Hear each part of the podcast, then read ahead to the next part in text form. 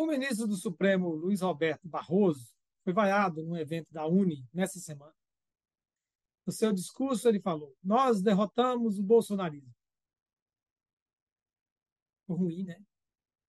Ficou tão ruim que o próprio Supremo veio a público, em nota, dar explicações. Dizer que a frase se refere ao voto popular e que ele o ministro foi aplaudido pela maioria, quem vaiou foi uma minoria. Ora, o que muda se foi a maioria ou minoria que aplaudiu ou vaiou? A pergunta fundamental é o que o ministro do STF estava fazendo no evento da ONU? O que a instituição, o Supremo, ganha com isso? Alguém poderia dizer, ah, mas não é comum um ministro ir, um ministro do Supremo ir a um evento como este? Não, não é. A Uni diz que há mais ou menos 40 anos não recebia o ministro do Supremo em seus eventos.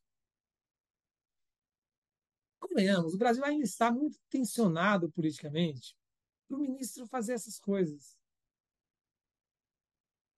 O Supremo precisa cada vez mais de credibilidade. E, e o que isso soma? Nada. Na verdade, atrapalha. Atenção para um detalhe importante: não se trata da crítica do pessoal de Bolsonaro, Supremo, de questionar a legitimidade da instituição. Não, não é isso. Aliás, o professor Conrado Mendes, da USP, especialista em direito, duro crítico de Bolsonaro e companhia, vem chamando atenção para o caráter promíscuo da, da conduta de alguns ministros estando em eventos empresariais. A palavra é essa mesmo, promiscuidade. Eu estou acrescentando aí a esse evento dos estudantes. Que o país ganha. Que a instituição STF ganha. Nada.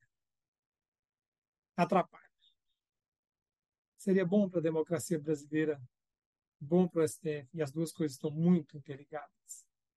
Que os ministros fossem mais discretos, mais magistrados, menos influências seria bom para o país.